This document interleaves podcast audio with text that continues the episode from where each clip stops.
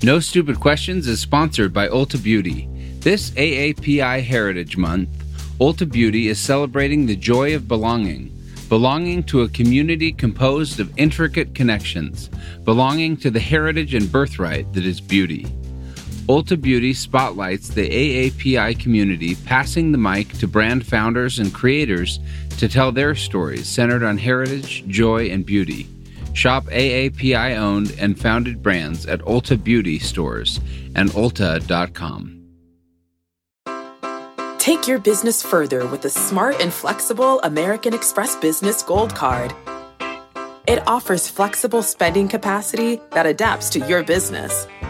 You can also earn up to $395 in annual statement credits on eligible purchases at select business merchants. That's the powerful backing of American Express. Terms apply. Learn more at americanexpress.com slash business gold card.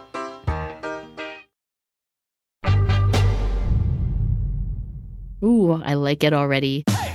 I'm Angela Duckworth. I'm Stephen Dubner. And, you're, listening, to, No, Stupid, Questions. Today on the show, why do we want what we can't have? It's like envy quickly followed by self loathing for feeling envy. So, yay, this is really fun. Also, can humans break from our tribalist instincts?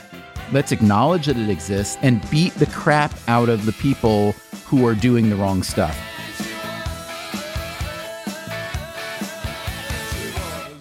Angie, we have a question here from one Philip Payne who has a Hotmail account in the UK. I don't know if that's relevant. We'll find out. He says, Hi, NSQ. I think a lot, some say too much, about everyday behaviors and why people do what they do. Uh, I would say we and Philip have that in common then. Yes, we do. Yeah, you do not have a Hotmail account in common, but you do have this curiosity in common. That's true. Anyway, he writes, Why do we want what we can't have? Is it just a way of expressing autonomy, social signaling to our peers to show that we can achieve things many don't? Or is there some human need to be a completist and collect, do, learn everything? Thanks, Phil Payne.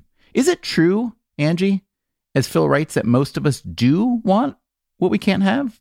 Well, I was reading Lindsey Vonn's new memoir. I don't even think it's published yet. So she sent it to me. If you don't ski, you may not know that she's, some would argue, one of the greatest skiers to ever live. Are you ski buddies? Do you race with her? You know, I don't ski. I don't want to ski. Slightly afraid of heights. You ever been on a sled? Don't want to be on a sled, have been on a sled. I just don't think sliding down frictionless surfaces with no control is pleasurable, but um, apparently Lindsey Vonn does, and I guess for her, she does have some control over it. So I read this memoir cover to cover in part because I really like her. I mean, she's a paragon of grit. She's what I study. And then also, I literally have never read a memoir I didn't like. Memoirs are like pizza, they just go from good to great, but there's nothing bad. And I really enjoyed hers because she was very, very honest and it was very reflective. She talks about even as a little girl, she would kind of look to her left, look to her right, and want to one up the people around her. She got so good that there was nobody who was better. Then she just wanted to one up herself. And I think this grass is greener. You know, why do we want what we can't have. At the extreme is a Lindsey Vonn or the competitors that I study in other domains as well. They just have an appetite and an instinct to do better than each other or themselves. But I think it's more universal than the high achievers and the outliers in this. You know, what all human beings have in common is goals. Goals are things that we do not yet have that we want to have. So this question that Phil asked, in some way, is answered by the fact that, you know, what would you want? Of course, you want what you don't have. I guess his specific phrasing is what we can't have. I would just say that all human beings, not just Olympic athletes, we spontaneously yearn for that which we do not yet have. And then we can address this special case of like, what about the subset of things that we don't have and we can't have them? But this yearning, this striving, I think, is part of the goal directedness of all human beings. It reads to me like there is a piece of the human engine that constantly needs to run faster or better or quieter or something. And never be content, right? Built in dissatisfaction. And I personally love that notion. That's so you. it's so you too. Come on, you're the grit lady. I know that's why we get along. That said, I feel we should distinguish between a future state of ourselves, like what you're talking about with Lindsey Vonn or any great achiever, and the material possessions of others or the status of others. Ah, like coveting. And now that you brought up Lindsey Vonn, I'm thinking about these two versions of wanting what we can't or don't have. And I think they're both 100% legitimate. I think, by the way, that coveting what somebody else has, envy, jealousy, competition, that kind of wanting tends to be less satisfying in the long run. So, okay, now you do get what your neighbor has, or you beat your fellow competitor, and then you keep going. That seems to be a less successful long run strategy than beating your own goals. And I know it sounds cliche, but the people that I study as high achievers at some point begin to compete against themselves, which doesn't mean that they're done competing or even that they're working any less hard, but there's something about trying to beat who you were yesterday, which is just enormously more healthy than trying to beat the competition. I have to say, envy or coveting is one of the characteristics that I find least attractive in other people, at least if they openly do it. But even this, I have to say, it feels bifurcated. So I'll give an example. My mother, I believe, didn't feel a lot of envy, although I'm sure she felt some, but she almost never expressed it. Now, maybe this was just about being proud. Maybe it was just that she didn't want anyone to ever see her express envy. And I've patterned myself, or I've tried to pattern myself after her because it strikes me as an unattractive trait. On the other hand, I find it attractive when someone does admit to envy in some cases. For instance, if I'm with another writer and that writer says, Have you read the new book by so and so? And they say, I am in awe. I so wish. Like Michael Lewis is a writer that a lot of writers envy. I was going to ask you to get vulnerable with me, Stephen, so I'm glad you're going there. Keep going. Michael Lewis. I don't know if I am envious of him, but I appreciate him at a very, very deep level. And here's why Michael Lewis is someone who I and a lot of other writers think makes really good writing look really easy. And here's the weird part when you talk to him, it kind of is.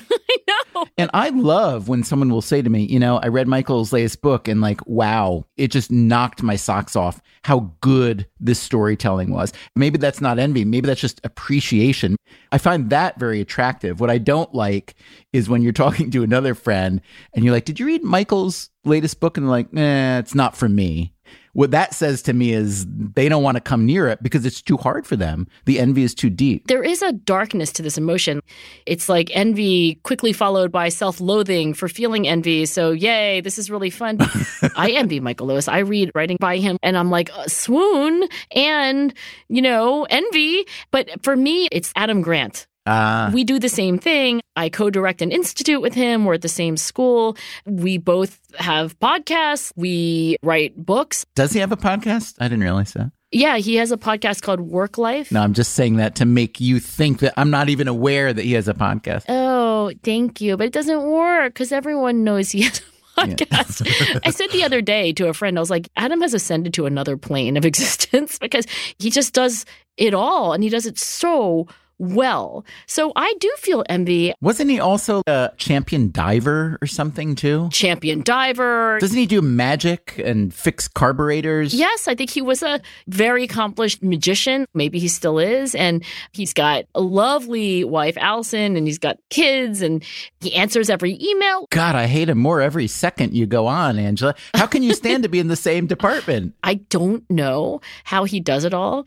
I also don't know why in cartoons you're always green with envy. I don't know what this vomit like color is that we would say is the emotion of envy. I feel it rarely, but I do feel it when I note Adam's latest achievement. By the way, I think the reason we associate green with envy, the green eyed monster is envy, I think it did have to do with the notion that jealousy was the result of having too much bile in your system. Oh, is that why it's green? Is bile green? What is bile? I think it's like the gallbladder makes it, right?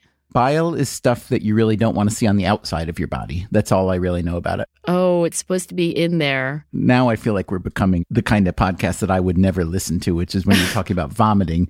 But anyway, you like Adam Grant a lot. Oh, yeah, I adore him. And you know what? He really is as great and as good as everybody says he is. You like him, you respect him, and yet you admit to feeling these twinges of envy. So, what do you do with those? Well, first of all, I don't know that I've ever even told Adam, but it would be dishonest of me to say anything otherwise. So, I first feel the envy, and then I have this secondary, like, I ought not feel envious or it's not the noble thing to do. You know, when my kids do great, I don't feel envious. I just feel proud and happy and joyful. Although there are parents who feel envious of their kids' accomplishments. That I know. That's sad. But I think if we just use this modal case anyway, that most parents feel kind of unadulterated joy and pleasure in their children. And by the way, I really have a handful of girlfriends where, as beautiful or as wonderful or as great as your life is turning out, they are just happy for you. No envy involved. And those rare, pure human beings are wonderful. So I think maybe the reason I feel bad about feeling envious of this human being who's so great at everything he does and it's so close to what I do is that I wish I had no envy at all and that it was just admiration and awe and vicarious pleasure. The part that I don't want to happen is the, oh, I wish I had that. Because I think what quickly follows for a lot of us is the sort of like, oh, I wish they hadn't done that because now I'm relatively worse off. There is a kind of malevolent edge to envy, or there can be. And I don't want that. So I wish I just felt like the same way I'd feel if my daughter had a best selling New York Times book. Do you use that envy to motivate yourself? I don't know that it drives me, but deep down, does envy propel me at some unconscious level? I have to imagine it does in part. Look, I think maybe the self loathing is a good short circuiting because we don't really want ourselves to get into tailspins of envy. No, you don't. I think if we could have like just a soupçon of the self loathing, just enough to cut your envying short a bit. But what I don't want to do is to like layer on the self loathing. We all feel envy. I'm glad that you at least would acknowledge that you could have envy for somebody like Michael Lewis. And maybe me acknowledging publicly that I can have the occasional twinge of green envy for my beloved colleague, Adam, is just, you know, like, come on, we're human. And envy is an emotion that probably has some functionality and in small doses is probably not going to do anybody harm. Do you know the story about the stonecutter who was unhappy with his lot in life? Wait, there's so many stonecutter parables, don't you think? They're like, let's put a stonecutter in the next one. Let's get stonecutter from Central Casting. No, tell me this one. This is a Zen parable about a stonecutter. Ooh, I like it already. Dissatisfied with his life and one day he's walking by the house of the richest person in town, this merchant, and sees all these amazingly expensive, fancy possessions and all these important visitors. And he says to himself, wow, that merchant must be so powerful. It must be amazing to be like that. And the next day, he wakes up as the merchant. So he's happy for a while. And then he sees this important official, like a government official, being carried in a sedan by all these servants. And he thinks, whoa, how powerful that official must be. And the next day, he becomes the official. And this trend continues. And this guy becomes the sun. He becomes a big storm cloud. Then he becomes the wind. And he finds that the one thing that he can't move when he's the wind is this massive rock. So he grows envious of the rock. And one day he hears the sound of a hammer hitting his surface. And he thinks, wait a minute, wait a minute. What could be more powerful than me, the rock? And he looks down and he sees a stone cutter. I love that. Is that what's called a koan, like a Zen koan? It is a stone cone, which is similar to a cinnamon raisin scone or a snow cone. so the next time you look across campus and see Adam Grant, think of the stone cutter. Think of a snow cone. No, no, no. so the next time you look across campus and see Adam Grant, maybe you want to pick up a hammer and start beating on him. That might make you feel better. and that, my children, is the moral of the stonecutter parable. Do we got it? Still to come on No Stupid Questions, Stephen and Angela discuss how to break free from an in group, out group mentality. Everybody in the world needs more mother's love. That's my public policy recommendation. McDonald's presents Burger Reviews by Hamburglar. Today's review the hotter, juicier classic burgers. Mr. Hamburglar. Rubble, rubble. He said, Of all the McDonald's burgers I've ever hamburgled, these are the hottest, juiciest, and tastiest. Rubble. Hurry in and enjoy one of our 350 bundles, like a daily double and small fries, for a limited time. Price and participation may vary, cannot be combined with any other offer comparison to prior classic burgers. Ba-da-ba-ba-ba. Ashley's Memorial Day sale is going on now. Shop our biggest selection of hot buys, cool deals, or shop limited time savings on new summer spaces. Plus, get 72 month special financing on select in store mattress purchases made with your Ashley Advantage Synchrony credit card between May 14th and June 3rd. Whether you're redecorating indoors or rethinking your outdoor space, save big on this season's trending styles. Only at Ashley. Subject to credit approval. Minimum monthly payments required. No minimum purchase required. See store for details. Mom, I got the job in Manhattan. Do you have a warm enough winter coat? What about your car? I'm selling it with Kelley Blue Book Instant Cash Offer. How? I enter my license plate number, miles, condition, upload photos, and boom, an official cash offer from a local dealership. A cash offer instantly. Oh, did you call Aunt Stella? She's right there in Massachusetts. Mom, I literally just got the job. Not everything is as simple as selling your car with Kelley Blue Book Instant Cash Offer. Price it, fix it, trade it, sell it, KBB.com it. Stephen, I'm going to read you a rather lengthy email, but I think it's so interesting from a doctoral student in Kansas named Kylie. Read away. Dear Stephen and Angela, I am a full time PhD student. I'm also a Black Latina mother. Being immersed in academia, I am constantly having conversations about diversity, equity, and inclusion, DEI. I feel like I'm speaking or emailing or Zooming every day with someone about how I can feel included and valued as a graduate student, as a parent, as a person of color, almost to the point of virtue signaling. The thing is, despite all these conversations, I still feel like I get ostracized. And ironically, it is by the people who are supposed to be part of my small communities. It's the women that make snarky comments about my availability in light of the fact that I have a baby. I've been shamed by the black community for having a lighter skin tone and by the Latinx community for not being fluent in Spanish. Yet we all band together in front of the majority, be it men, Caucasians, etc. My question is why is it that even in communities that are considered minorities, do we feel it necessary to still pick on the other person? Why do we need to form groups within these small communities and establish an even smaller group of acceptable people? Why do people who have been othered decide to other their own people?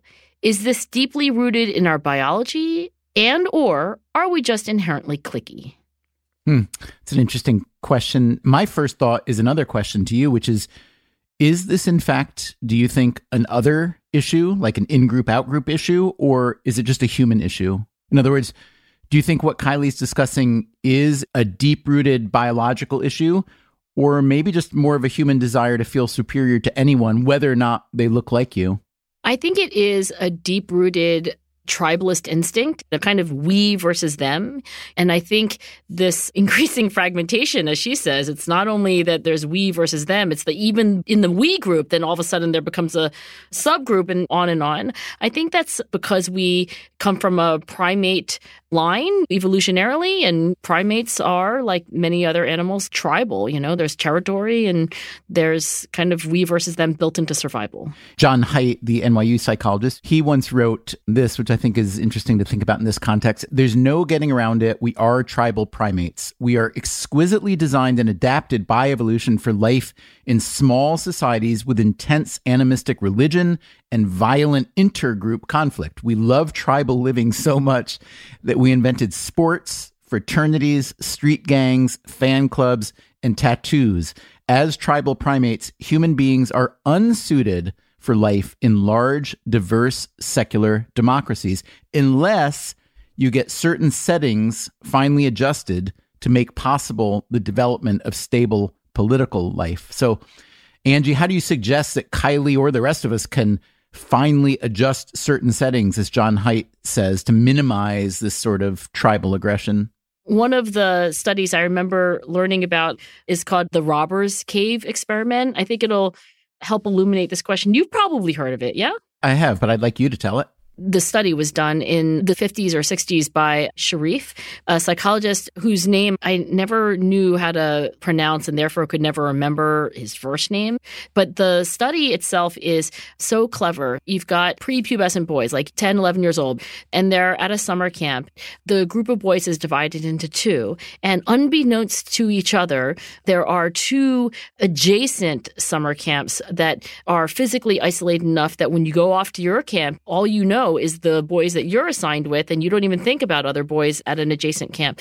They do all these kind of like in group exercises or these interventions to actually consolidate your identity with your group of campers. You pick a mascot and then you make t shirts with the picture of your mascot on it. And in this very famous study, one group of campers decided they were going to be the eagles, and the other one picked the rattlesnakes. And they pick colors and they do all these things to consolidate a kind of of we identity. And then these boys are told about each other. Like, did you know that there's a camp really close to here and they have a different name and they have different colors? And then they put these boys into conflict situations like let's do tug of war. Let's tell one group that the other group doesn't like them.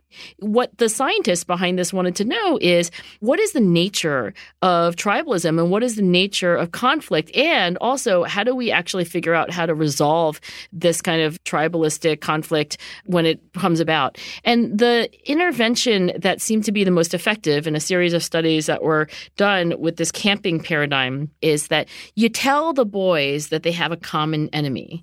You tell the boys that there's another group vandals and they are sabotaging the drinking water.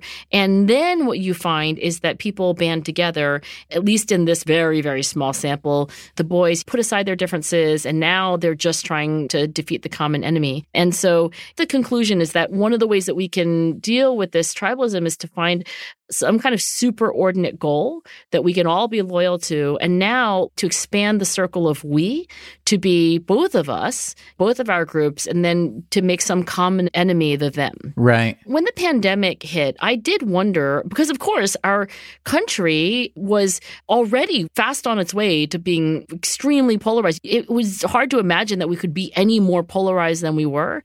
And I remember thinking, this is like a science fiction movie where the aliens attack Earth and finally, we set aside our differences and we take our arms together to fight the common enemy. I mean, what is more common than a global pandemic? Was this your prediction that this would happen, or was it just a thought? Because if it was a prediction, then it pretty much didn't come true. Oh, yes. I actually thought to myself quite explicitly, this is going to create a them so that we can all be an us together.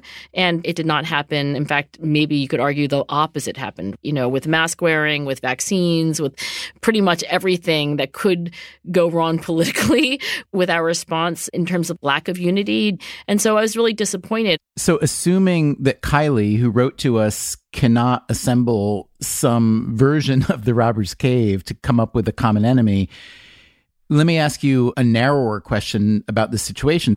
What she's talking about is like tribes and a subset of the tribe. So I have seen research from several decades ago by, and I'm guessing I'm getting this name wrong, Henry Tajfel. He was a Polish born social psychologist who worked in Britain.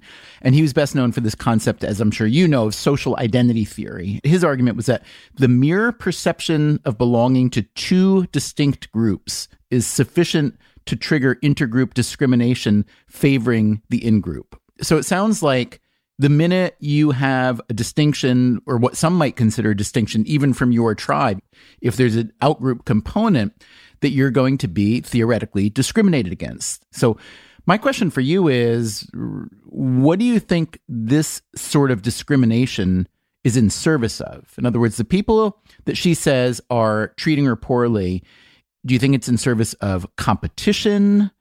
Is it a natural response? Do you think it's a strategic response? I think there are many possibilities, you know, much more recently than that classic research. There's Mina Cikara's research on these in group and out group attributions that we make for like why people do what they do and our negative beliefs about the them as opposed to the we. And what Mina and her colleagues show is that we can grossly exaggerate how derogatory we assume the they group thinks of the we group. In other words, we can exaggerate in our minds and assume that if we're Democrats, that the Republicans absolutely hate us and the opposite as well. And maybe if we then understood that there can be a gross distortion, maybe that's a step towards an intervention, just to understand that this can be not quite as extreme as we have it in our minds.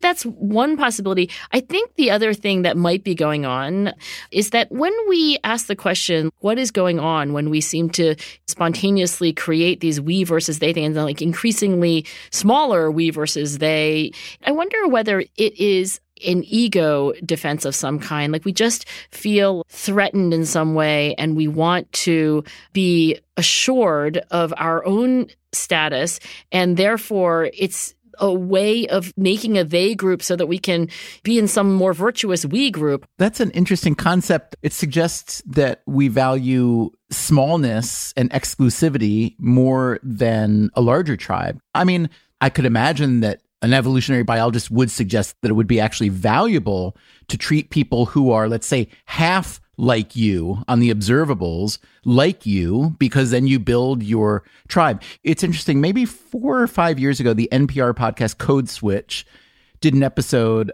on what they called racial imposter syndrome. And this describes when someone doesn't truly feel like a member of the racial or ethnic group they're part of, or maybe when they're made to not feel that they're not a member. And this is similar to what Kylie's talking about. She gave the example, and I believe Code Switch gave a similar example where a Latino person may not feel like a part of a Latino community if they don't speak Spanish or if they're not fluent in Spanish. And in that episode, this Duke psychologist named Sarah Gaither made the claim that multiracial people face the highest level of social exclusion compared to any other racial or ethnic group. They're excluded twice as often. Right. This brings to mind when Barack Obama was running for president in 2007, 2008. There were some black critics who said he wasn't, quote, black enough. Al Sharpton said famously, now he didn't mention Obama by name in this example, but everybody knew who he was talking about. He said, just because you're our color doesn't make you our kind. And look, I don't think it's just about race or ethnicity either. During the 2020 presidential primaries, one big social media hashtag, which concerned the first openly gay presidential candidate, Pete Buttigieg, was Pete's not gay right? In the New Yorker, which is considered this bastion of kind of progressive tribalism in a way, Masha Gessen wrote that Buttigieg was an old politician in a young man's body, a straight politician in a gay man's body. So I find this fascinating and honestly, I don't know if disturbing is the right word. I find it shallow. It's pretty disturbing. It disturbs me because I think it misses the point of the diversity argument. The diversity argument is that everyone should have opportunity and that our collective enterprises are made better by having a broader swath of inputs of people. And so I think when we instead pursue a certain kind of tribalism and subtribalism, like Kylie is describing, it stinks, honestly. This us versus them tribal instinct that we all have built into us does run directly counter to the aims of diversity, equity, and inclusion, which was mentioned here in this email. I will say this Kylie's question makes me think a little bit of this Freakonomics Radio episode we're working on right now, which is about workplace diversity. It's based on a couple recent studies, one of which is actually an historical study. It looks at what happened to firms in Germany during the Nazi era when just about all the Jewish executives at those firms were kicked out. And by the way, they were kicked out long before they were legally compelled to do so.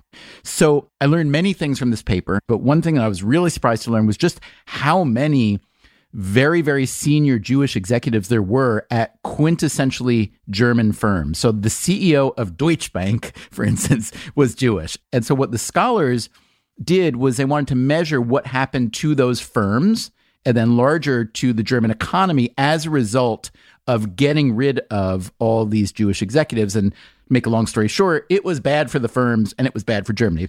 So that study was about discrimination and exclusion. But then there's another study we discuss that looks at the effects of what the author calls forced diversity, which is quite common today, right? There are firms that say, we want to have either on our board or in our C suite a certain number of people from this group, that group, and so on. And I won't give too much of a spoiler, but suffice it to say that forced diversity leads to some really bad outcomes. So I think what Kylie is expressing and what this paper about forced diversity is showing is that Jon Haidt is right, that we are super tribal, and as Kylie says, that we are pretty bad at navigating these subtribes within. And rather than try to unite or even row in the same direction, it seems that we as humans would rather make more splits to make ourselves feel better, to make ourselves feel superior, to put ourselves in better position. So, is that just what we're stuck with? being humans? I was just going to ask you that question. if having a them who's not us and then feeling like you're better than the them, if that's part and parcel of our human nature, and if we're going to do it no matter what circumstances we're in, I don't know. Do you have a good idea? I mean, if you go all the way back to that old and small sample camper study, you think, oh, superordinate goal that unites us. Then you had nothing less than that in the pandemic. Okay, that didn't seem to work.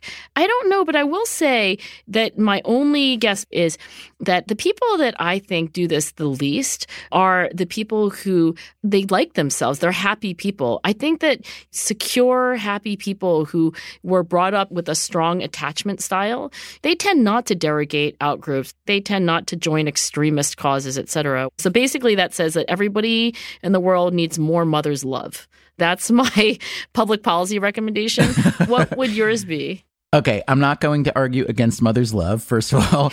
But second of all, if we had been having this conversation, let's say 10 years ago, I would have said, it used to be, if you go back uh, half a century and then two centuries and then certainly 10 centuries, that one of the greatest threats to humans on a societal and individual level was war. Wars were incredibly common, they lasted a long time, and they killed boatloads of people. Now, it's true that plagues and things and other illnesses killed more people.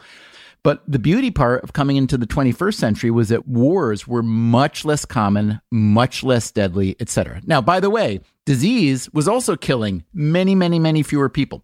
So you could have looked at those two sources of misery and death and said, wow, civilization is bound for nothing but glory now.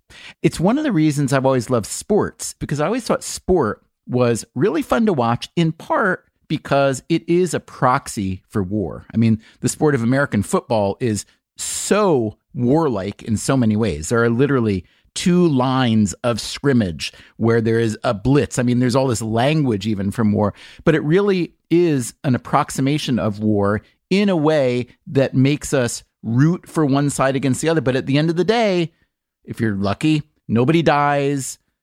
You can even have a beer with the person from the other team or from the other fan group. They shake hands, they slap each other's ass. I don't know why they seem to do that, but they do. I mean, in the NFL, what's very common now is there's the prayer circle after the game where players from both teams will kneel in a circle around the logo at the midfield of the stadium and link arms and pray together. So it would seem as if we had superseded at some level, at least, this tribal desire.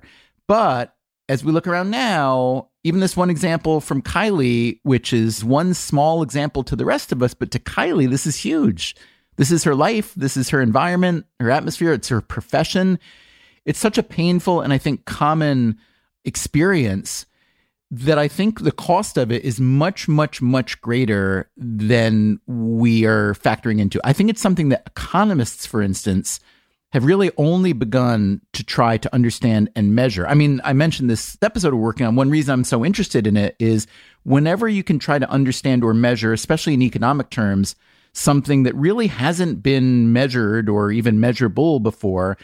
I think if you're going to go with the answer of mother's love and more of it as a way to fight this, I would go with the answer of let's try to rather than pretend this kind of uncomfortable and maybe disturbing dynamic doesn't exist, let's do the opposite. Let's acknowledge that it exists. Let's drill down, measure it, and beat the crap out of the people who are doing the wrong stuff. That would be my answer. So I guess that's a fairly tribal answer. In, in that itself. was a little tribal. Just at the end there, the beat the crap thing. Yeah, I think you got a little tribal. hey, I am a human after all.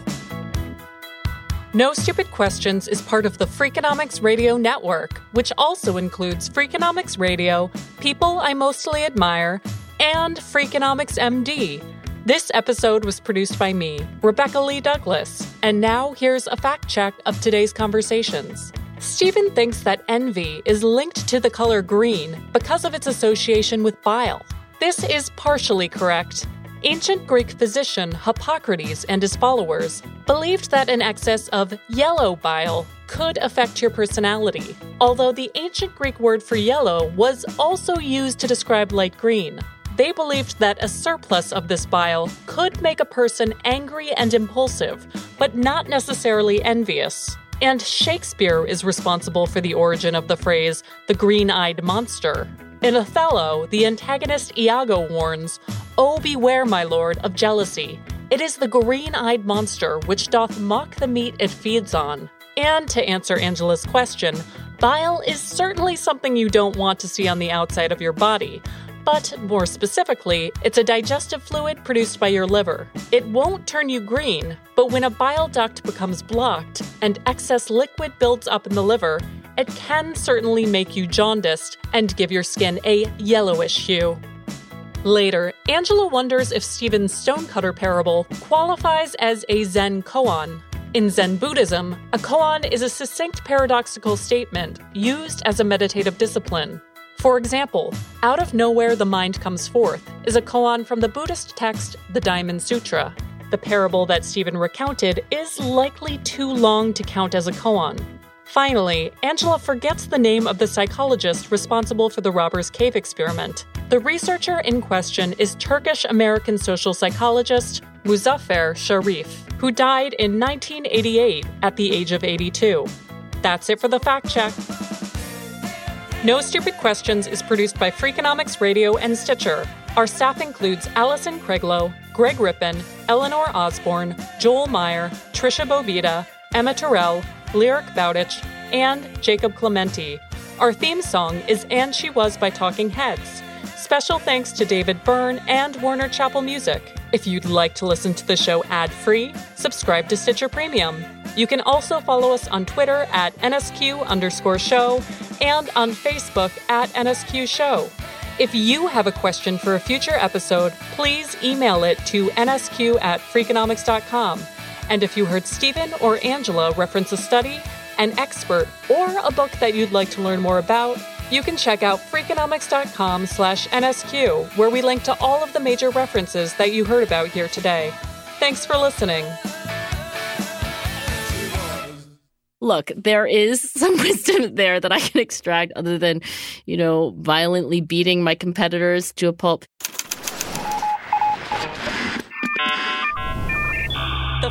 Freakonomics Radio Network, the hidden side of everything.